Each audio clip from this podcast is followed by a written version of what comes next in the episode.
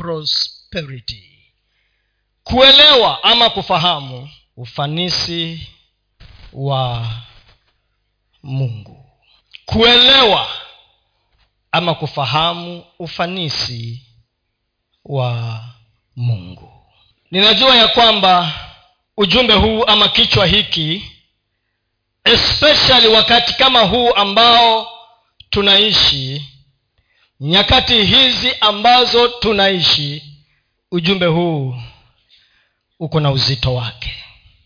Kwa sababu ya hali ya maisha ambayo tunapitia leo katika nyanja ya kiuchumi na ugumu wake tusipoweza kufahamu ni jinsi gani ambayo mungu anataka tufanikiwe katika mambo yote huenda tukatatizika. Huenda tukatatizika. But when we talk about prosperity what are we talking about? Najua mumesikia habari ya kwamba kuna jumbe za ufanisi. Mpaka kuna wahubiri wanaitwa prosperity preachers. Wahubiri wanaohubiri tu jumbe za ufanisi. Lakini mimi nasema ya kwamba kama kuhubiri huko ni kwa neno la mungu sina shida nayo. Lakini kama kuhubiri huko ni mambo mengine zaidi na kanuni za mungu hapo niko na shida. But as long as it is in line with the word of god i have no issue. As long as misingi yake na kanuni za mafundisho hayo ama mafundisho hayo ama neno hilo limejengwa juu ya neno la mungu then mimi sioni shida. Matatizo huwa ni pale ambapo tumekuwa matapeli. Tunatumia neno kama biashara na si neno kama vile ambavyo mungu mwenyewe alikusudia. Kufahamu ama kuelewa ufanisi katika masuala ya kiuchumi ama masuala ya kipesa mapenzi ya mungu ni nini? Makusudi ya mungu ni nini? Hebu tuangalie johana tatu. Barua ya tatu ya john ya johana yohana. Barua ya tatu ya yohana kwanzia mstari wa pili. Ni that book has only one chapter. So tuangalie mstari wa pili. Mapenzi ya mungu ni nini? Ama mungu anapendezewa na kitu gani tunapozungumza kuhusu huu ufanisi especially katika maeneo ya kipesa. Mpenzi naomba ufanikiwe katika mambo yote.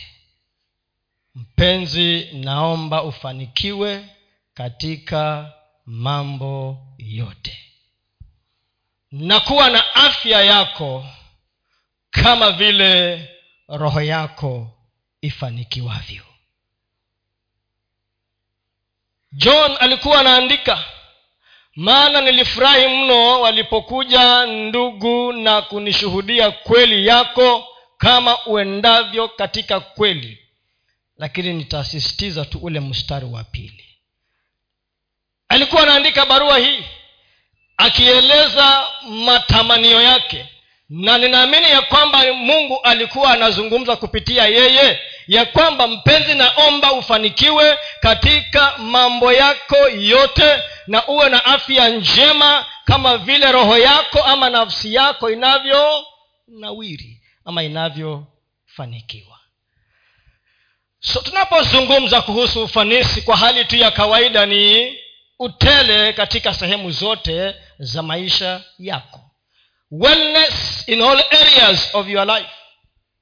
Maeneo ya kipesa maeneo ya kiafya maeneo ya mahusiano yako uhusiano wako all areas. Lakini kibwagizo ni kama roho yako ifanikiwavyo kama nafsi yako ifanikiwavyo.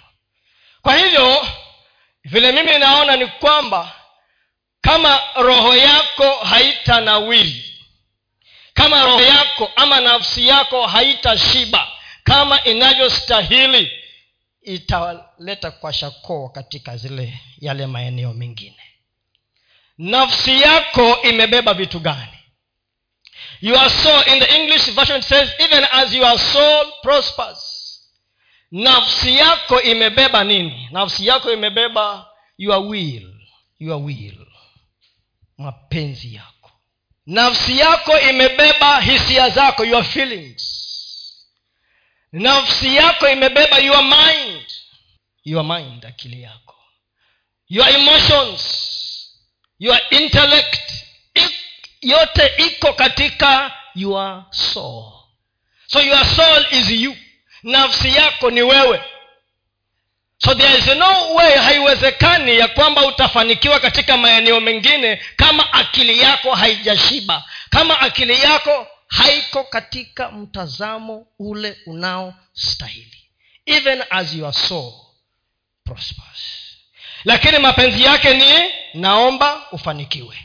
Hebu weka huo mstari mwingine tena wa zaburi thelathini na tano ishirini na saba. Mapenzi ya mungu ni nini kuhusu swala hili ambalo twalizungumzia. Washangilie na kufurahi zaburi kwa wale ambao hamuoni zaburi thelathini na tano mstari wa ishirini na saba. Washangilie na kufurahia na kufurahi wapendezwao na haki yangu. Naam waseme daima atukuzwe. Bwana apendezwaye na amani na mtumishi wake. I don't like that translation. Hebu niwekee kizungu. Ama uko na kiswahili ya king james lakini kiswahili. Hakuna eh? niwekee tu kizungu. Let them shout for joy and be glad that favor my righteous cause. Yea let them say continually let the lord be magnified which hath pleasure in the prosperity of his servant of his servant. Mungu ananena yule ambaye anafurahishwa na ufanisi wa watu wake utele wa watu wake. Hayo ndio mapenzi ya mungu. Lakini huwa mara nyingi tunasumbuliwa na mambo mawili. Aidha hujui ama unajua na hufanyi. Kwa mambo ni mawili tu. Aidha unajua ama hujui. Na kama unajua hautendi. Lakini mungu mapenzi yake ni anasema nafurahishwa. Wale ambao wanatekeleza wale ambao wana, wanafurahishwa katika haki ya mungu. Those that favor my righteous cause hao ndio wanasema mungu anafurahishwa na wao wakati wanafanikiwa. Nilikuwa nataka niweke huo msingi huo kwanza. Lakini katika mtazamo wa kidunia tunaposikia tu prosperity tunaposikia tu neno hilo tunasikia kupanda mbegu. Tunasikia kupanda mbegu. Si ni ukweli? E, siwa ni ukweli. Si mkisikia tu ufanisi wa kupokea pokea unajua hapa mwisho wa kupokea ni upande mbegu ndio upokee. Huwa kibwagizo ni mwisho ni nini? Panda mbegu. Na hata kupanda mbegu si mbaya lakini unapanda mbegu kwa nini? Na wapi? Na kwa ufahamu upi? Unapanda mbegu. Unajua kama na, kama roho yako haijashiba sawasawa feelings emotions zako kule zitachemshwa e, zikishachemuka unafanya maamuzi yasiyoongozwa na roho mtakatifu. Ni roho mtaka vitu ndio unakimbia kwa atm ukatoe pesa yote ukuja weke kwa miguu ya mitume. Na mitume ndio sisi. Lakini mungu mapenzi yake ni kwamba katika maeneo hayo yote kama ni shambani fanikiwa. Kama ni ndoa fanikiwa. Kama ni watoto fanikiwa. Kama ni pesa fanikiwa. Kama ni biashara fanikiwa. Yaani hicho ndicho kibwagizo ambacho amekiweka lakini nafsi yako iwe iko sawasawa. Roho yako iwe iko sawasawa. Lakini dunia ina inatuambia tu ufanisi ni pesa. Na kwani pesa pesa ni nzuri? Na hata wewe unataka pesa na mi nataka pesa lakini dunia imegeuza mitazamo yetu kiasi cha kwamba sasa tunafikiria tu tukisemekana kuna ufanisi basi ibada ya kupokea. Ita watu wakuje jioni kuna ibada ya kupokea vitu vyetu na ukuje na fungu nono. Takuja mpaka mtakuwa mnakaa huko nje. Na kuna mhubiri kutoka eh. Lakini tuelewe misingi iko wapi ya neno la mungu. Zile nyakati ambazo zilizungumzwa na, na paulo katika timotheo wa pili sura ya tatu kwanzia mstari wa kwanza ndizo hizi. In the last days there will be perilous times kutakuwa na nyakati za hatari ambako kutakuwa na kuna watu wameelezwa pale viwango vya watu wengi wanaojipenda wanaokosa kutii wana, mambo mengi yametajwa. Huko mwisho tukaambiwa lakini watu wafanyao kama hao jitenge nao. So ukiona mambo yanafanyika leo hakuna kitu kipya? Usishangae rudi kwa neno la mungu. Ujiulize neno la mungu linasema nini? Kuna mifumo mfumo wa ulimwengu na mfumo wa mungu. Kuna mfumo wa ulimwengu na mfumo wa mungu. Sasa lazima tuelewe kanuni katika mifumo hiyo ili ndio tuweze kumudu ama kuweza kutulia katika maeneo haya ya ufanisi wa kipesa. So mnajua zamani watu walifanya biashara kutumia vitu wale mlisoma somo la biashara ilikuwa in, in, inaitwaje hiyo biashara hiyo butter trade eh? kama uko na unga unapeleka unapewa ng'ombe kama uko na mahindi hata walikuwa wana, wanalipa mishahara ya watu na chumvi the roman soldiers those days used to be paid in form of salt hmm? and many other things lakini tumeendelea mpaka sasa tunatumia pesa ambayo in, imebeba thamani fulani na tunaitumia. Lakini mfumo wa kidunia mjue uko mikononi mwa mwanadamu. Mfumo wa kidunia unabadilika kila wakati. The system of the world the financial system is in the hands of men. It is controlled by men the world system. Mikononi mwa wanadamu na wanafanya vile wanataka. Wakiona sasa e, pesa ni kama e, hawapati pesa nyingi. Wanaenda kwa jiko wanapika vitu wanatupa nje waharibu mambo mengine ili ndio wapate pesa zaidi. Ukisoma katika historia utajua ya kwamba mwanadamu amekuwa akigeuza vitu katika mfumo wa kidunia ili apate kile anachokitaka. Man is controlling the system of the world. It is at the mercy of men and women. It is unstable it can change anytime. Ndiyo sasa tunaulizwa ama neno la mungu linatuambia ya kwamba tuweke akiba zetu wapi? Tuweke akiba zetu kwa akaunti ipi? Kwa benki gani? Maana system ya dunia tumeiona over time it keeps on failing. Ndio naona mara wanasema leo wanaweka pesa kwa gold mara wanasema wanaweka pesa kwa mafuta mumeona e, sijui kama ni kweli lakini wanasema putin anasema sasa ile mambo ya petrodola ambayo kuanzia almost miaka hamsini sasa bei ya mafuta inalinganishwa na dola ya marekani na ulikuwa huwezi nunua mafuta dunia nzima kutumia pesa nyingine yoyote isipokuwa nini? Dola ya marekani peke yake. Si ni ukorofi wa mwanadamu dola ya marekani peke ya peke yake. Miaka hamsini. Hata kama ni nchi gani convert pesa yako kwa dola ndio ununue. Bila hivyo upati. Sasa anasema oh sasa si mnanifungia fungia huko. Anasema sasa ile inaitwa rubo ama rabo ile yao rubol eh, rubol ile ya russia. Anasema sasa mafuta because najua russia i think is the fifth ama ni, ni ya ngapi is one of the leading exporter wa mafuta na gas. Anasema sasa mtanunua kwa rubo. Na hiyo rabo ameilinganisha kwa gram sijui gram elfu tano ya gold. Ha, unajua an, an, anafanya nini? Kule tunakoenda kama ni kweli dola ile vile mnaijua itaanguka itakuwa takataka. Kule tunakokwenda yaani sistemu ya dunia inageuka kulingana na mwanadamu vile ambavyo anataka. Sasa kama sasa wanasema ama tuweke pesa kwa bitcoin sasa.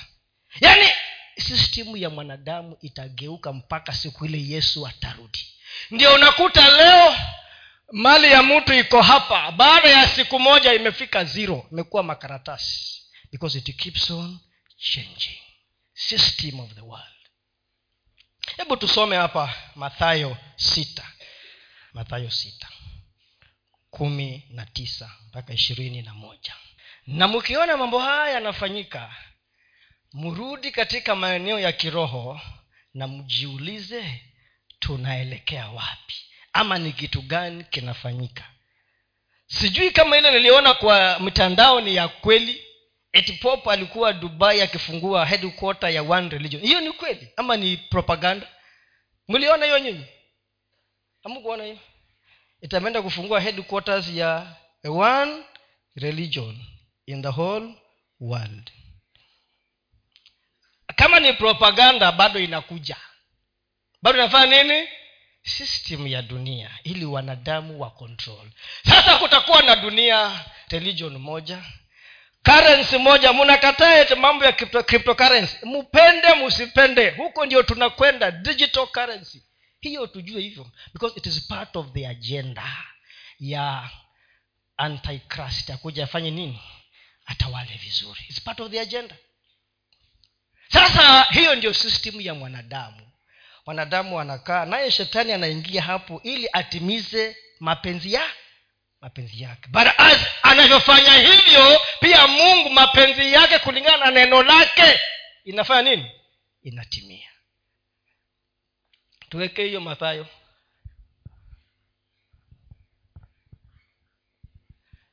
Msijiwekee hazina duniani. Nondo na kutu. Viharibupo. Na wezi huvunja na kuiba bali jiwekeeni hazina mbinguni. Kusikoharibika kitu kwa nondo wala kutu wala wezi hawavunji wala hawaibi. Kwa kuwa hazina yako ilipo ndipo utakapokuwapo na moyo wako pia. Sasa mnajua kuwa mko na accounts mbinguni? Do you know that you have accounts in heaven? There's a bank in heaven. Kama hujui basi ujue. Kuna central bank of heaven. Na kama umeokoka akaunti yako ilifunguliwa. Siku ile ambapo ulisema bwana yesu naja kwako. Eidha uliambiwa rudia haya ama ulirudia mwenyewe kwa kitanda chako hata ukiwa mlevi. Wengine waliokoka wakiwa walevi na baada ya hapo pombe ikaisha. Siku hiyo uliposema hivyo akaunti yako ilifunguliwa mbinguni. But unfortunately a majority of our accounts are dormant. Unajua bank ukifungua akaunti yako baada ya miezi kama sita hivi eh, wanakwambia your account is dormant. Na hili ndio lakini wajanja kuweka pesa wanaruhusu uweke. Enda utake kutoa watakwambia uwezi toa. Mpaka ufanye nini? Sijui lete pin sijui lete lete kitambulisho sijui stori mingi saini hapa. Iende ikakuwa activated. Akaunti zetu kama vile tu hapa tunafungua akaunti na hatuweki pesa ndio pia tulifunguliwa accounts mbinguni na hazina kitu. They empty. Tunaambiwa ah, umeshatoa tayari. Jiwekeni hazina kwa sababu system hii hii ambayo unajua ukinunua gari katika masomo ya finance ama ya kiuchumi ama ya kipesa tunasema ya kwamba we have depreciating assets kuna assets ni ni nini kwa kiswahili assets aseti rasilimali eh? eh. Ambazo thamani yake upende usipende itashuka. Hata kama ni gari ya biashara itafika mahali una balance. Maintenance cost versus income hakuna unauza. Why? Because that asset must depreciate. Ndio pia hawa matajiri ama hata sisi matajiri sisi tumeketi hapa tunajua mahali ambapo ukiweka rasilimali yako ukiweka kwa shamba hakuna siku utaenda chini. Si ni ukweli? Yes. It can only sasa unaweka fedha yako kulingana na appetite yako ya risk. Kuna watu wanasema mimi hata kunyeshe mvua siwezi weka pesa zangu kwa soko la hisa. Kuna watu wanasemanga hivyo kwa sababu ya risk appetite. Kiwango chao cha kumeza hatari inayoweza kutokea baada ya soko kuharibika. In 1929 there was a, the great depression yaani siku moja ilifanyika marekani soko la hisa lilisambaratika in one day. Kwa sababu ya ukora ya wanadamu greed. Greed. Na watu wakalia machozi. Pesa umeweka miaka yako yote imekuwa zero. Ndio tunaambiwa jiwekeeni hazina musiweke duniani maana huku kuna depreciation. Wanadamu wanachorea pesa yako waikule. We umekaa hapa mi unajua I've worked in a bank kama miaka saba miaka nane so najua. Kuna vijana huko kama kina joseph lakini si joseph ambao ni wataalamu wa mitandao. Kila deposit ukiweka shilingi mbili inaenda wamecreate account kwa system. So inanyonya tu shilingi mbili mbili kwa kila mtu. Kila siku inaingia kwa account wamecreate wao kwa system. Kwa hizi mabanks tu unaona it has happened. So imagine bank iko na kama wateja milioni kumi shilingi mbili mbili. Ni pesa ngapi kwa siku? Na ni wangapi wana notice shilingi mbili ikitoka kwa account? How many here? You don't. Ama nyi mnajua shilingi mbili ikitoka kwa account? Hata kama hiyo akaunti imejaa pesa ama haijajaa you don't care shilingi mbili. But you forget one bob is part of a million. Sasa baada ya masiku kadhaa ndio utashangaa hiyo akaunti imejaa mamilioni. Wanatransfer watransfer waifuate huko wakatoe na wanakimbia na pesa. Wale vijana wa, wa, wa thika ama juja mliwaona waliochimba mitaro. Kuna wale ambao hawataki kutumia akili lakini wako na nguvu. Wanaiba tu by all means. Chimba mtaro mpaka ndani ya bank. Mliona hawe na wakabeba pesa. Alafu wewe unasema ya kwamba kwa sababu unafikiria ya kwamba tu kujaza pesa kwa akaunti hapa equity bank si makosa lakini je akaunti yako ya mbinguni imejaa nini? Mjiwekee hazina duniani. Musi, ah, mjiwekee. Eh, musijiwekee hazina duniani. Maana hii ndiyo kazi inafanyika. Depreciation of value of your assets. Hebu weka wa filipi pale philippians muone ya kwamba kuna accounts zenu mbinguni. And those accounts majority of us are dormant. Dormant. And i will show you how to deposit in those accounts. Nilifurahi sana kwanzia kumi mpaka kumi na tisa. Nilifurahi sana katika bwana kwa kuwa sasa mwisho mume kwa kuwa sasa mwisho mmehuisha tena fikira zenu kwa ajili yangu. Kama vile mlivyokuwa mkinifikiri hali yangu lakini hamkupata nafasi. Si kwamba nasema haya kwa kuwa nina mahitaji. Maana nimejifunza kuwa radhi na hali yoyote niliyonayo. Najua kudhiliwa tena najua kufanikiwa katika hali yoyote na katika mambo yoyote nimefundishwa kushiba na kuona njaa kuwa na vingi na kupungukiwa. Nayaweza mambo yote katika yeye anitiaye nguvu. Lakini mlifanya vyema mliposhiriki nami katika dhiki yangu.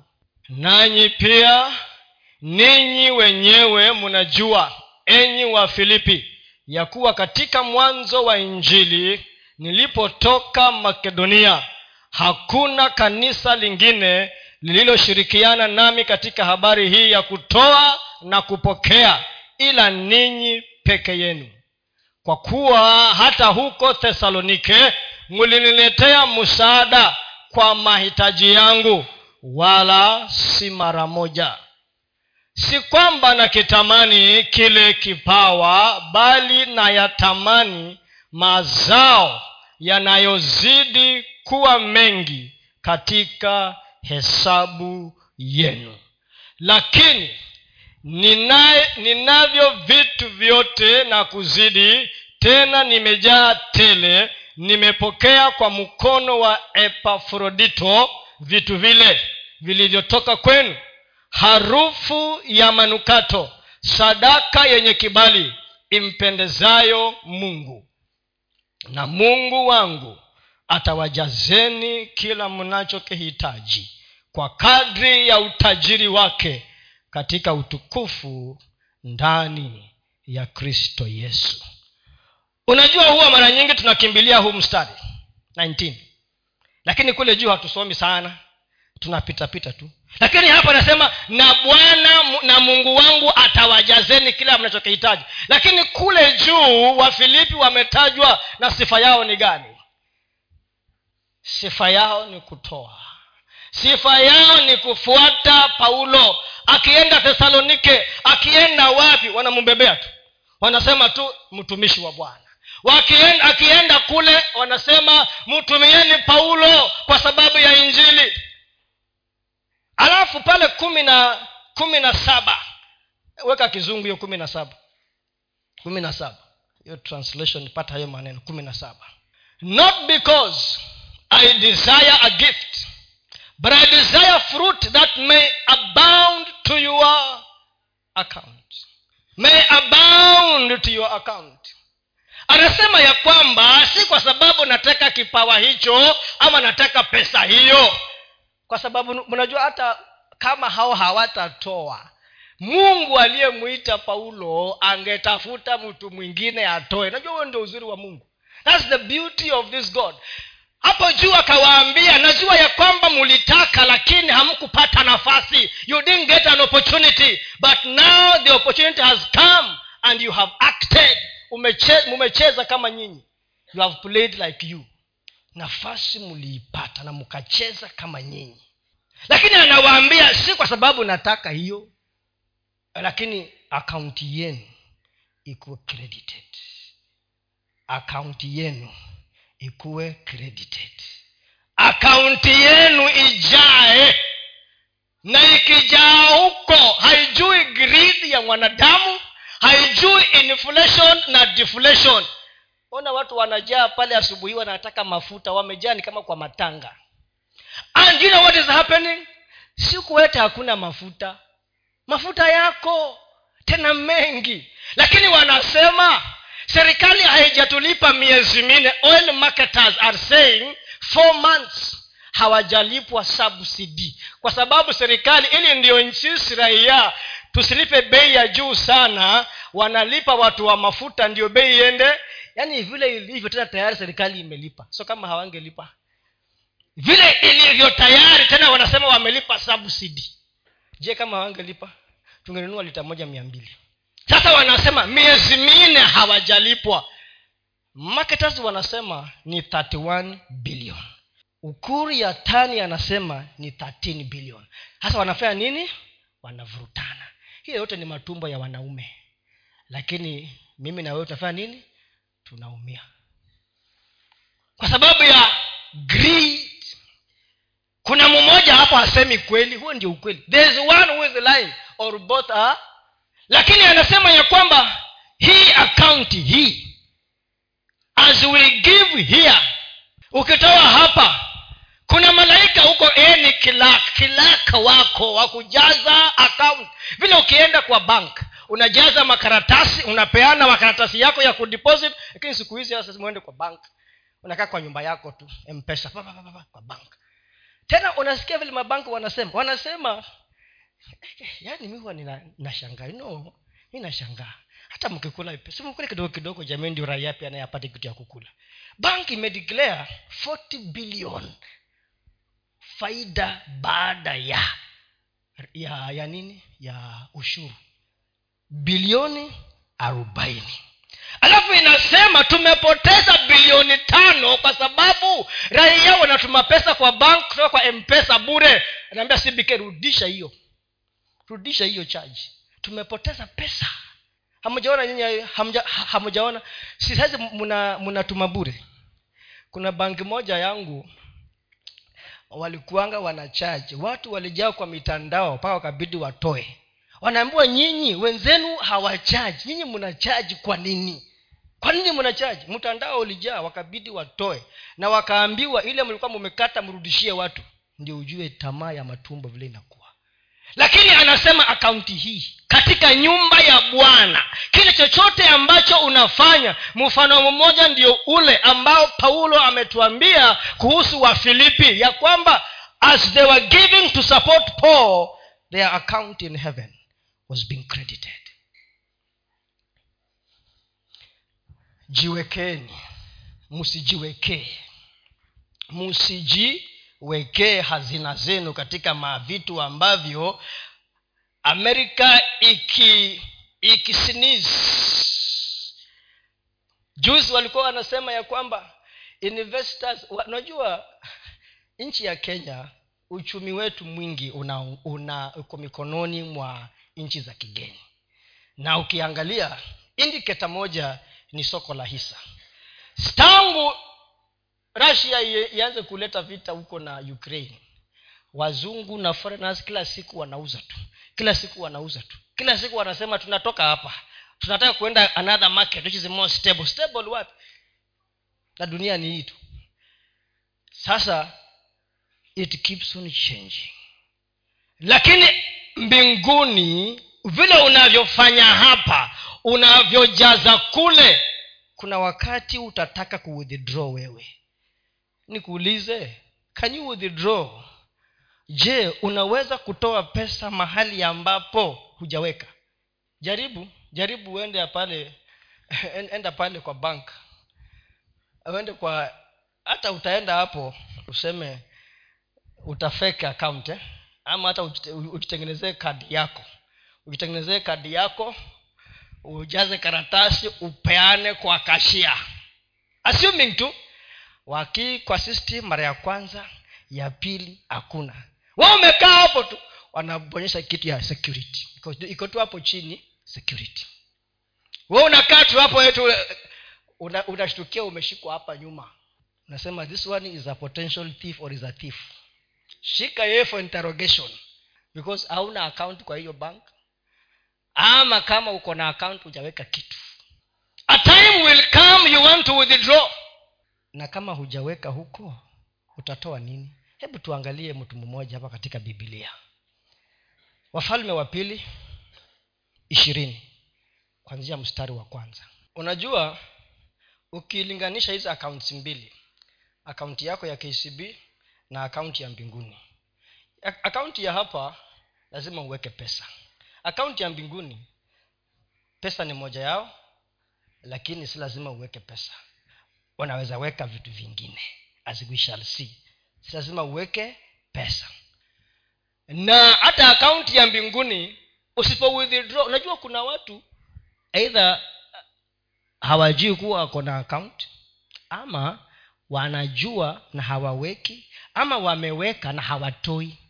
Ukienda mbinguni utatoa ni utoe ukiwa wapi?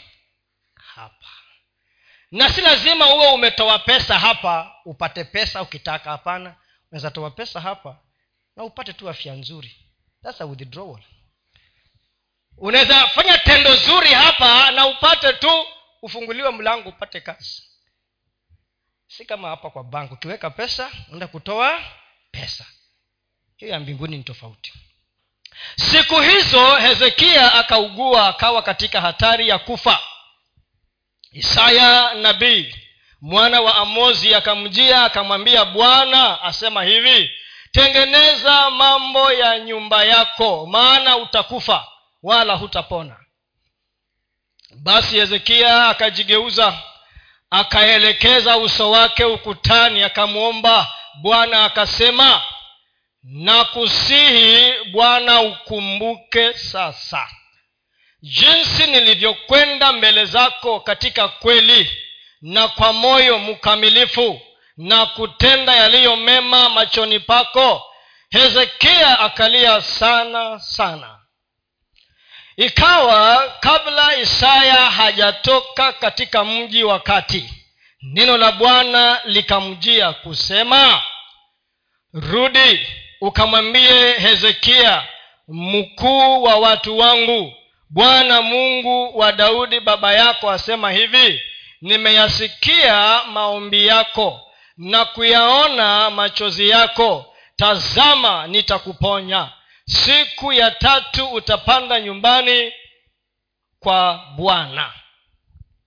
Tena nitazizidisha siku zako kiasi cha miaka kumi na mitano nami nitakuokoa wewe na mji huu na mkono wa mfalme wa ashuru. Nami nitaulinda mji huu kwa ajili yangu na kwa ajili ya daudi mtumishi wangu. Naye isaya akasema twaeni mkate wa tini wakautwaa wakauweka juu ya jipu naye akapona. Hezekia akamwambia isaya je tutakuwa na ishara gani ya kwamba bwana ataniponya nami siku ya tatu nitapanda nyumbani kwa bwana? Hezekia ah, hapana. Isaya akamwambia jambo hili litakuwa ishara kwako itokayo kwa bwana ya kwamba bwana atalifanya neno hilo alilolinena. Je kivuli kiendelee madaraja kumi au kirudi nyuma madaraja kumi? Hezekia akajibu ni jambo jepesi kivuli kuendelea madaraja kumi la hicho kivuli na kirudi nyuma madaraja kumi. Amen. Bwana yesu asifiwe.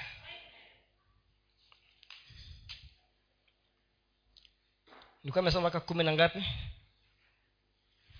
okay wacha tutusome isaya nabii akamlilia bwana akakirudisha nyuma kile kivuli madaraja kumi ambayo kilikuwa kimeshuka katika madaraja ya ahazi. Isaya wacha tuachie hapa. Tunamwona mtu hapa ambaye alienda na akatoa pesa yake akatoa hazina yake. Huu ni mfano tu hezekia akawa mgonja mgonjwa akawa mgonjwa na karibu kukufa. Naye mungu akamtuma isaya. Akaja akamwambia kwa hakika utakufa. Tayarisha mambo yako kwa sababu utapona utakufa. Hezekia alifanya nini? Ordinarily si ungesema kama bwana amesema mimi ni nani wa kupinga? Kama bwana ameleta kauli mimi ni nani wa kupi? Lakini hezekaya alijua ya kwamba niko na akaunti mbinguni. Na akaunti yangu imejaa. Akageuka kwa ukuta akaanza kumulilia bwana. Akamwambia kumbuka. Akamwambia kumbuka jinsi nilivyotembea kumbuka maisha yangu ya siku za nyuma. Kumbuka matendo yangu. Sasa unajua kasema hebu angalia akaunti ya hezekia ofisa basi hiyo ni malaika ofisa. Lete hii file. Because hao ndio wanaofanya kazi mbinguni. Ni malaika tu. Kila mtu na kazi yake. Kaleta faili ya hezekia ikaangaliwa kasemekana ni kweli. Amefanya kazi. Akaunti yake imejaa anastahili. Akasema isaya umefika wapi? Hata uja, katikati? Rudi. Nimesikia kilio nimeona machozi ya mtumishi wangu. Enda ukamwambie atapona. Na umwambie ya kwamba nitamwongezea miaka kumi na mitano. Katika hesabu ya mungu sijui kama ilikuwa kumi na mitano. Katika hesabu ya mungu sijui. Lakini kwa sababu ya account kwa sababu ya matendo yake. Kwa sababu ya kuishi kwake.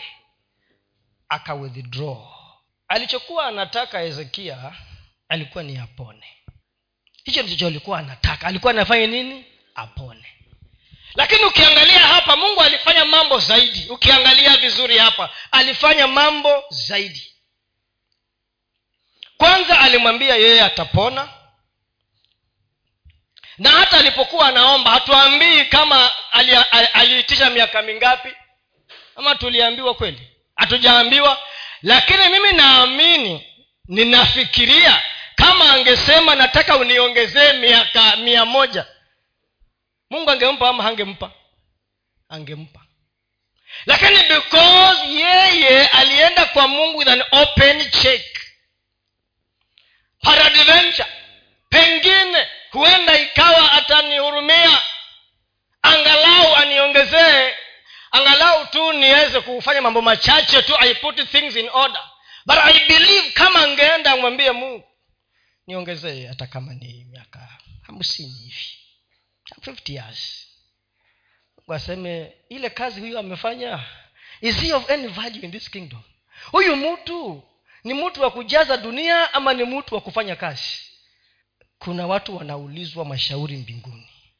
Anasema anastahili. Ama lakini huyu ukimwongezea nimeona hii rada yake ya maisha yake ukimwongezea masiku huyu atatusumbua. Huenda akateleza huko hebu hapana mponye siku chache alafu mwondoe lakini hayo yote it is dependent on how you have lived. Vile ambavyo umeishi. Sasa mungu akampatia mabonus. Aka akamponya akamwongezea miaka tena akamwambia nitakuokoa na hawa watu hawa maadui. Hayo alikuwa hajaitisha. He didn't ask. Yeye alikuwa anajililia mwenyewe mwenyewe. Kumbe ukifanya mambo haya yote ukijaza akaunti yako sio yako peke yako. It's not for you alone. Sio wewe peke yako hata sio wewe. In fact mungu huwa anauliza huyu mtu nikimpatia can i access it mungu anajiuliza if i give this person how will i access it? Nikimpatia huyu mtu unajua kuna watu wanapewa alafu ile pipe ambayo ni supply maji kwa kina chris anaenda anaziba huko. Na block. Hata watu ni kisirani kwa hii kijiji. Enda anafunga huko. Wacha wakae njaa huko anatusumbua hapa. Alafu je unaomba maombi marefu. Mungu anasema sasa huyu mtu tabu yake ni nini maombi mingi na umefunga mapaipu zote watu hawakunywi hawa, maji. Sasa mungu is interested in can you be a channel? Can you be the pipe? Wewe ndio ile pipe ambayo itasambaza amani upendo furaha faraja katika maisha ya watu wengine. Alijiombea mwenyewe. Lakini akaunti yake ilikuwa inatosha ibebe watu akaunti yake ilikuwa inatosha ibebe watu. Akasema hata hawa wakora ambao wamekusumbua nitadil na wao. Au deal with them. Yes kwa sababu ya akaunti yako imetosha. Wewe enyewe unakuta kaakaunti kamekonda. Wanajaribu kubalance aibalance wanajaribu kutafuta njia ya kukusaidia au ah, huyu mtu. Maombi hayajafika nothing. Maombi yanafika saa zile umefinywa hapa ndio maombi yanafika. Lakini kule nyuma yakifika. Unajua kuna watu been running on overdrafts. Unajua overdrafts? Many of us are running on overdrafts. Yaani banki inakwambia tumeangalia historia yako wewe you can overdraw your account. Na overdraw mpaka 50000 lakini wengine hawaaminiwi. Naambiwa wewe elfu tano tu overdraw elfu tano. Wengine wanakata you can't. Mm. this one we know you. Hata mbinguni pia wanakujua hicho. Wanasema huyu mtu tulikuwa tunamwambia tuka, tu, lakini wakasema unaona kama wana wa israeli. Mungu aliambia musa wacha nimalize hawa watu. Let me finish this wacha nimalize hawa watu wamenisumbua ya kutosha. Mungu hawa watu wamenisumbua ya kutosha. Wacha nimalize hawa alafu wewe nikutumie wewe musa ninue kizazi kipya na wewe. Sema sema hata wewe mungu wale watasemaje? Umelitoa watu wako na fujo mingi. Uje uwamalizie hapa jangwani. Siriasili mungu. Eh? they will say kasema yenyewe musa uko na point akaunti yake ilikuwa inatosha. Akaunti yake kwa sababu by virtue of that account. Akasema haya sawa nimekusikia. Lakini hata hivyo miaka ishirini kwenda juu watakufa. Lakini hawa wengine nitawaokoa. Sasa wewe vile unaishi unabeba watu. Vile unaishi unabeba watu. Sijui kama una unaelewa hiyo. Unafikiria una ni wewe tu sio wewe umebeba mataifa. Umebeba watu. Na mungu anakuangalia wewe. Akaunti ya hezekia ikawa imetosha kubeba hawa watu. Hebu tuangalie mwingine pale. Mfano mwingine. Tuangalie huu. Matendo ya mitume kumi moja mpaka nne. Ni kama huyu alikuwa amejisahau akabidi akumbusho ya kwamba uko na akaunti itisha vitu palikuwa na mtu kaisaria jina lake kornelio jemedari wa kikosi kilichoitwa kiitalia. Mtu mtaua mchaji wa mungu yeye na nyumba yake yote naye alikuwa akiwapa watu sadaka nyingi na kumwomba mungu daima. Akaona katika maono waziwazi kama saa tisa ya mchana malaika wa mungu akimjia na kumwambia korinelio akamkodolea macho akaogopa akasema kuna nini bwana? Akamwambia sala zako na sadaka zako zimefika juu na kuwa ukumbusho mbele za mungu. Yeye alikuwa anafanya tu mema. Yeye alikuwa anatenda tu mema. Lakini kumbe akaunti imejaa. Akaunti imefurika. Akabidi akuja akumbushwa ah, cornelio something must happen. You can't continue like this. Na ukiendelea kusoma huko mbele kwa sababu yake yeye. Watu wa nyumba yake na marafiki zake waliokoka kwa sababu ya akaunti ya nani? Ya kornelio saa zingine itabidi tukumbushe kwa sababu tumesahau ya kwamba tuko na akaunti by the way. Si hata nyiwe mnajua bank huwa wanaangalia akaunti yako anasema sasa huyu mtu ako na pesa mingi na haombi. Anatuma mtu akuja kwambia boss you know you, you can borrow. Unajua hii pesa yako umeweka you can get this. Chukua hii ufanyie biashara. Of course ni biashara kwao.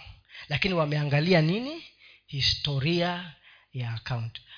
Saa zile unanataka mkopo si hata hao wanasema huo umebank nao miezi mingapi? Miezi mingapi? Of course siku hizi kuna hii ingine ya najua siku hizi tumekuwa nchi ya fuliza. Nchi ya fuliza. Na wanasema kila siku wakenya wanaomba kama bilioni moja na 1.6 plus. Every day fuliza. Fuliza. Sitaki kuongea vibaya kuhusu hiyo. Na kama uko huko mungu akusaidie. Mungu akusaidie. Mm. mungu akusaidie. Lakini hiyo roho ya fuliza ikuondokee. Mm. ikuondokee lakini ile benki ya kawaida wanaangalia umebank miezi eh, huyu anatosha mpatieni wanatuma messages mingi wanasema wo tumeangalia even your mpesa statement unaweza yaani hiyo ni biashara lakini wameangalia nini? Historia yako. Sasa unakumbushwa kuwa akaunti yako ina vitu utoe. Pia mbinguni ni hivyo. Kornelio akabidi akumbushe kwamba akaunti yako imefurika na kutoa kwako kumeenda kumekuja kama manukato. Kazi yako nzuri. Sasa kuna watu ambao ni waokoke kwa sababu ya kazi yako. Hebu wacha nimalize na haya mambo yafuatayo. Kwa sababu ya wakati. Kwa sababu ya wakati wacha nimalize na haya mambo yafuatayo. Jambo la kwanza nitayataja tu. Msingi wa ufanisi wetu uko ndani ya mungu foundation of our financial prosperity is in god. Msingi wa ufanisi wetu uko ndani ya mungu. Kuanzia kitabu cha mwanzo mwanzo moja moja ya kwamba hapo mwanzo mungu aliumba. In the beginning god created. Sasa yeye ndiyo master creator yeye ndiyo expert yeye ndiyo kila kitu. There was nothing. Hakukuwa na chochote. So huwezi umba chochote nje ya mungu. You can't kain alijaribu kujenga civilization nje ya mungu lakini ni ya muda tu. It will collapse. It will collapse. Itavunji itasambaratika. Hasa msingi wetu uko katika bwana kutoka mwanzo. Jambo la pili kila mtu amebeba mbegu ya ufanisi ndani yake. You are inherently empowered to prosper. Kila mtu amebeba mbegu ya kufanikiwa ndani yake. Kila mtu hiyo mbegu ako nayo. Inherently. Hili neno blessed. Blessed. Saa zingine huwa naona kana kwamba twalitumia vibaya. Ete jameni wale wamebarikiwa jameni. Naona hata vile wanakaa. Eh? hawatembei mguu wanapanda gari wamebarikiwa wale sasa tumefikiria ukiona vitu kwa macho hivi ndio watu wamebarikiwa. Na wewe unasema ah, mimi ah, nangoja mungu. What is to be blessed? What is to be blessed? Kubarikiwa ni nini? Kubarikiwa ni kuwezeshwa ili ndiyo ufanikiwe. To be blessed is to be empowered to succeed. Ni kuwezeshwa. Ni kuwezeshwa kubarikiwa ni kuwezeshwa ili ufanikiwe. Is to be empowered.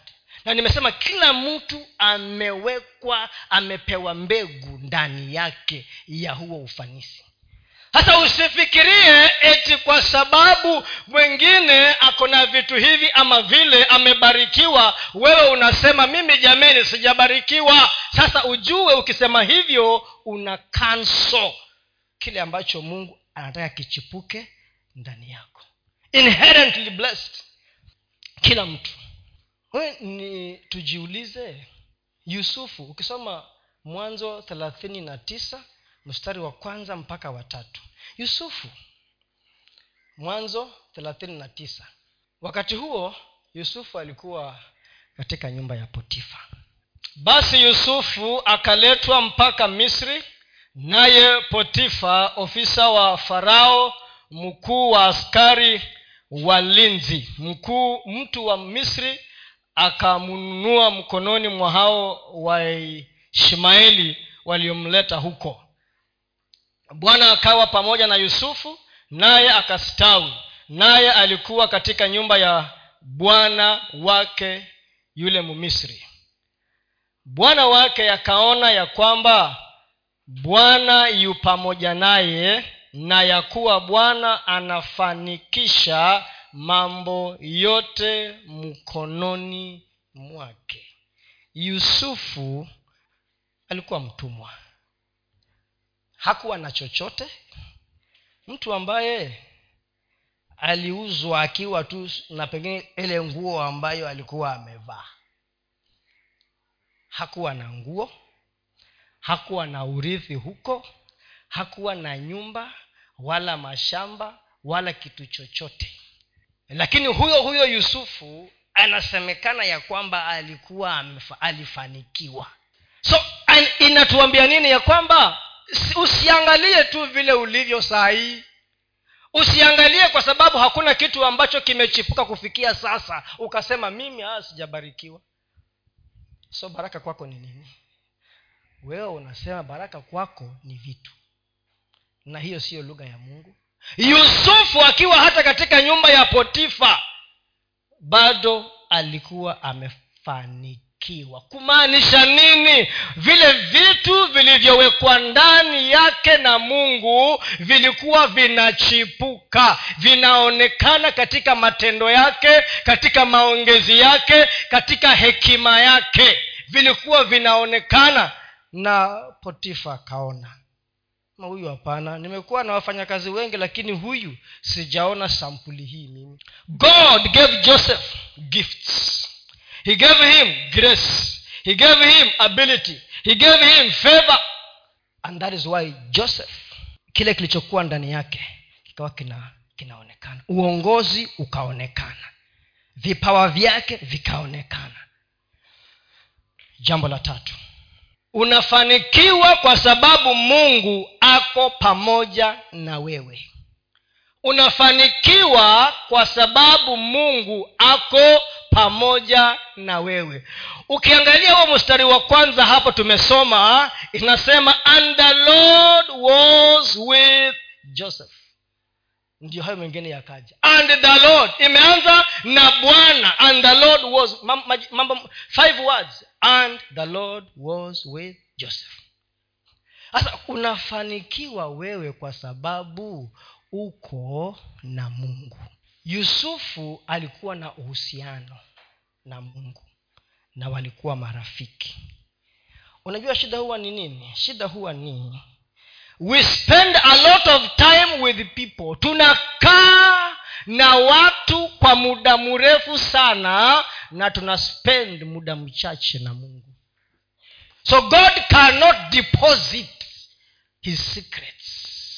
Sasa mungu hawezi akaweka vitu ambavyo vingekusaidia wewe using'ang'ane. Maybe you only need a word. Unahitaji tu neno. Na unajua sasa wanabiashara mko hapa? Mko hapa wanabiashara si ndio? Unajua kwa nini watu tunang'ang'ana saa zingine? Kwa sababu hatuja budget time ya mungu. Hatuja budget. Unajua hata mungu huwa anapenda uweke maagano na yeye. Kwa mfano useme huu ndiyo wakati wangu wa kuomba. Hasa mungu naye anajua ya kwamba ikifika kila siku saa kumi asubuhi i have an engagement with grace. Anajua huyu ni mtu wa kutegemewa. Lakini kuna wale ambao it is when it feels convenient. Pia naye mungu anakuchukulia hivyo. When it feels we unasema ya kwamba eti leo ndiyo siku ambayo wateja ni wengi. Oh, wateja ni wengi okay. Uliwaleta mwenyewe. Kujeni tuombe jameni mimi niko bizi uko bisi eh? naambua eh, malaika. We ndio malaika wa nani? Suspend that account. Suspend. Suspend hiyo account. Okay mi naongea hapa lakini sijui kunafanyikaje huko. But mimi kivyangu nasema anasema suspend. When he reforms bring it back. When he comes to his senses akichoka kulisha nguruwe bring the fine. Wacha kule maganda ya nguruwe. Do you know unaweza uh, forsake lisali moja peke yake uje hapa kanisani uende nje ukauze mpaka ushangae. Kwani niko na dawa? Mpaka waseme mbone hapa pote huyu kwani ako na mdawa? E, niko na mdawa wa yesu. Yes. If you have martin luther king jr akasema kwa sababu niko na biashara kubwa ya kufanya inaningojea. Lazima nitumie muda mrefu sana na mungu because i have a big agenda with god i must spend more time with god rather than spending more time. Na ndio kwa sababu wejiulize tu. Unajua mfano ule mkubwa ni how much time do you spend with your phone? Your phone has become your best friend. Your phone has become your lover. Your phone has become your friend. Your phone your phone. Alafu unataka mungu awachilie siri. Sitakufikiaje wewe? And the lord was with joseph na chochote alichofanya kilifanikiwa. So you prosper because god is with you. Jambo la nne. Lazima watu wengine wauone ufanisi wako. Lazima watu wengine wauone ufanisi wako. Other people must see that you are blessed. Lazima waone. They must see. Potifa aliona. Hey, uh-uh. nimekuwa na vijana hapa kwa hii nyumba lakini huyu hapana. Huyu ni tofauti huyu. This one is different. Ndiyo paulo akaambia timotheo wacha kufanikiwa kwako kuonekane na wote. Let your profiting be evident to all. Nafikiri ni timotheo wa kwanza ine kumi na tano. Wacha kufanikiwa kwako kuonekane. Siyo siri. Mungu akikubariki ndugu yangu siyo siri. Mungu akikuinua siyo siri. Mungu akifanya jambo kwako siyo yes. Lazima mungu huyo wako aonekane. Ya kwamba mungu ndio kuna mungu wa ibrahimu isaka na yakobo. Situambie kuna mungu wa ezekieli basi. Mungu wa riziki basi. Situmuone. Yes. Let's tumwone let them see. Potifa aliona. Na kuuliza nani anaona ufanisi wako na sisemi ule wa kuringa. Hapana wachani na hiyo maneno sisemi hiyo. Ule ya kwamba kweli mungu ametenda kitu na mungu anakutumia. Na mwingine anasema nafikiri hapa kuna mungu. This one is god. Huyu ni mungu. Yule wenye waulize wa, wa mtu eti wewe ulikuwa hivi? Na ulipoanza kuenda hii kanisa umekuwa hivi? Wacha niende nikamwone huyo mungu let me go and see that god. Maybe that god has a, has a better deal than the other gods. Jua watu kuhusu madeal deal huyu anaonekana ako na better deal benefits kuja. Si kuna friends with benefits kuja.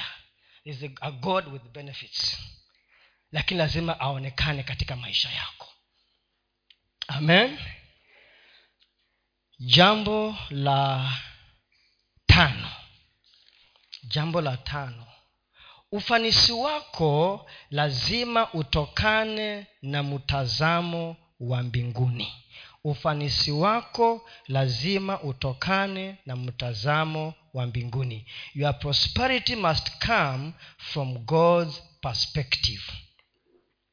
Ufanisi wako lazima utokane na mtazamo wa mbinguni. Hiyo nimeshaiongea tayari. Usifuate mitindo ya dunia mitindo ya dunia itakuangusha. Fuata mtindo wa mbinguni. Na mtindo wa mbinguni ni kwamba ukiwa mwaminifu kwa kichache utawekwa uchunge mali nyingi zaidi. If you are faithful in little you will be made ruler over many things. Hivyo ndio yule bwana aliyekuwa na talanta tano akaleta tano zingine alivyoambiwa ya kwamba kwa sababu umekuwa mwaminifu kwa machache ama vichache ama kwa vitu vidogo vidogo na ujua alikuwa amepewa tano lakini mungu anamwambia small things. Five! And that was nothing. Akaambiwa kwa sababu umekuwa mwaminifu matayo ishirini na tano ishirini na moja kwa sababu umekuwa mwaminifu obedience in the small things in the vitu vile vidogo vidogo. Hivyo ndiyo mungu anataka. Na anasema lazima mtazamo wetu ubadilike ili ndiyo tuweze kuona ufanisi wa kweli katika maisha yetu. Bwana wake akamwambia vema mtumwa mwema na mwaminifu. Ulikuwa mwaminifu kwa machache. Nitakuweka juu ya mengi. Ingia katika furaha ya bwana wako. Thats the test. Unajua by the way kuna parables karibu thelathini na tano ambazo yesu alizizungumza. Na a third ya zote zinaongea kuhusu mambo ya pesa ufanisi mali. Kwa sababu gani? Ukitaka kuujua moyo wa mwanadamu angalia vile anatumia pesa. Hiyo tu. Ukitaka kuujua moyo wa mwanadamu angalia uhusiano wake na nini? Na pesa. Utajua ndio kwa sababu aliyaongea sana hayo ili aangalie mioyo ya wanadamu iko wapi. Ufanisi wetu utokane na mtazamo wa mbinguni. Kutii katika yale mambo madogo madogo. Ili ndiyo mungu atuweke kwa mambo makubwa makubwa. Ya mwisho chanimalizia ya mwisho unafanikishwa ili ufanikishe wengine unafanikishwa ili ufanikishe wengine. Hiyo ndio ibrahim aliambiwa alipoitwa ya kwamba kupitia wewe mataifa ya ulimwengu yatafanya nini? Yatabarikiwa. Kupitia wewe. Through you i want to bless other people. Lakini tatizo kuwa tunafikiria ni sisi tu. Maa, ajenda ya mungu ni beyond you.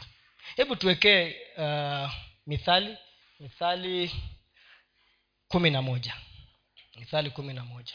Mithali kumi na moja 24 24 to 26 kuna atawanyaye lakini huongezewa zaidi.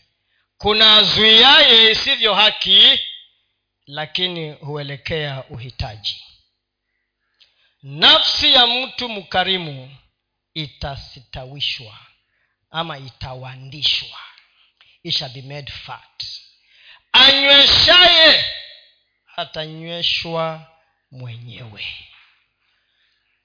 Awanyimaye watu nafaka watu watamulaani auzaye nafaka baraka itakuwa kichwani pake. A generous soul will be made fat roho ya mtu ambaye anatawanya. Anasema kuna mtu kazi yake ni kuskata na anakuwa mtajiri. Na kuna yule ambaye anakumbatia na anakuwa maskini. Kama kuna kitu ambacho mungu ni atukomboe nacho in the spirit of stinginess. Stinginess. Vingi ni vizuri kwa sababu ukiwa na vingi unaweza kufikia watu wengi lakini kama unafikiria ni wewe tu mungu anasema you have no capacity to contain my blessings. Hauna uwezo wa kubeba baraka zangu kwa sababu mpango nilionao kwako ni mkubwa. Lakini wewe unanifungafunga. Kwa nini? Wachilia. Ili ndiyo na mimi. Enlarge your capacity. Ongeza mtungi wako. Ongeza moyo wako. Ubebe watu. Ukibeba watu na kuachia ukitoa watu nami nakaa kando. Hivyo ndio mungu anasema. Moyo unaopeana utanoneshwa utawandishwa utastawishwa. Kwa sababu gani? Ajenda ya mungu ni kubwa na siongee kuhusu quantity hapa by the way. Unaweza kuwa kwa, mwaka unatengeneza milioni moja lakini hutoi chochote. Hakuna kitu unafanya na hiyo pesa kufaidisha watu wengine. Na mwingine anachukua shilingi elfu kumi kwa mwezi na yale anafanya akaunti yake imenona mbinguni. Ndio yule mama wa mapeni mawili. Yesu akasema this woman huyu aliyetoa mapeni mawili yeye ndiyo ametoa yake yote. Na kuna watu walikuja we ukiangalia kwa mchango kwanza ule wakati wa moi wanabeba pesa murundo namna hii kuna mtu alituma picha ya, ya zamani ya moi akichangisha pesa. Murundo mpaka aliyebeba ameshindwa kubeba. Na tumbo ndio hiyo imekaa huko. Anapeana ili kila mtu afanye nini? Amuone. Wena unakuja kanisani umebeba, umebeba fu, nini eh, 100000 kwa mkono unatembea nayo hivyo. Unatupa tu namna hiyo. Ili ndio watu wafanye nini? Yesu naye akawa amekaa anaangalia tu vile wanatoa. Asante sana. Mungu akubariki. Naye akawa anaangalia vile wanatoa. Mama mmoja akaja na mapeni mawili. Akayaangusha akasema huyu huyu ndiye because kutoa si outward show ni moyo wa mtu akasema huyu ndiye aliyetoa yake yote. Na hiyo mbinguni you can imagine uweke mapeni mawili mbinguni imewekwa milioni ishirini. Just imagine. Two cents mbinguni imewekwa milioni ngapi? That's the arithmetic of heaven. Hiyo ndio hesabu ya mbinguni. Wacha nimalizia hapo. Wacha nimalizia hapo. Tukibadilisha mitazamo yetu kuhusu ufanisi huu na kanuni za kufanikiwa na jinsi ya kujenga inaitwa portfolio kujenga akaunti zetu uwekezaji wetu. Si brenda ukiuza mikopo kule unajenga portfolio eh? si ndio? Eh, portfolio. Hata sisi nasi hapa kanisani tunajenga portfolio ukifanya kitu kidogo a very small thing ile umefanya tu kitu kidogo lakini na moyo wako wote mbinguni imesema one billion. Ah, billion. Siku ile ingine unahitaji unahitaji uzima unahitaji afya unahitaji mtoto wako afunguliwe mahali unataka mtu. Tunaambua stori ya mtoto wetu mwingine ambaye watoto ambao anawachunga yeye akawaadhibu wakampeleka kwa mzee wa mtaa sijui official sijui kitu gani. Huyo naye akaenda kwa polisi amefungiwa ndani. Watu ambao unawachunga wewe unakuwa kama hezekia unasema mungu kumbuka. Mungu kumbuka. Mungu kumbuka. Na mungu si mudhalimu utaona vitu hujaona. A small act becomes a multi multi billion katika akaunti ya mbinguni. It comes to deliver you inakuja inakufungua inakutoa mahali ambapo ungekwama. By the way kuna watu ambao hufanya makosa kweli wanastahili kufungwa ama hata wauawe lakini rehema za mungu akaunti inaangaliwa. Huyu mtu ametembea namuna gani? Oh hapa aliteleza na amelia. Let him be delivered. Akaunti yako inaongea. Na watu nao unajua kuna wakati hata huwezi ongea wewe. Dorcas alikuwa amekufa kabisa. Tabita alikuwa gogo maiti. Wajane waliongea kwa niaba yake. Na wakasema huyu afufuliwe huyu hawezi. Pita ah, walimuosha wakamweka kwa chumba. Kaa hapa endeni mtafute petero akuje hapa. Walisikia ako huko huko sijui ni jopa akuje hapa. Lazima huyu wajane wanasema huyu lazima afufuke na wanalia huyu lazima afufuke. Ile manguo alikuwa wameshonewa wameivaa wanasema sisi kama wajane. Tabita alitushonea manguo huyu lazima afufuke. Lazima lazima lazima. Pita akamwambia kaeni nje kaeni nje kwanza ndili na hii maneno. Na akamwambia tabita amuka. Na alipoona ni pita akaamuka. Akamwambia ndio huyu chukueni tabitha wenu. Hata wakati huwezi ongea mpendwa akaunti yako itaongea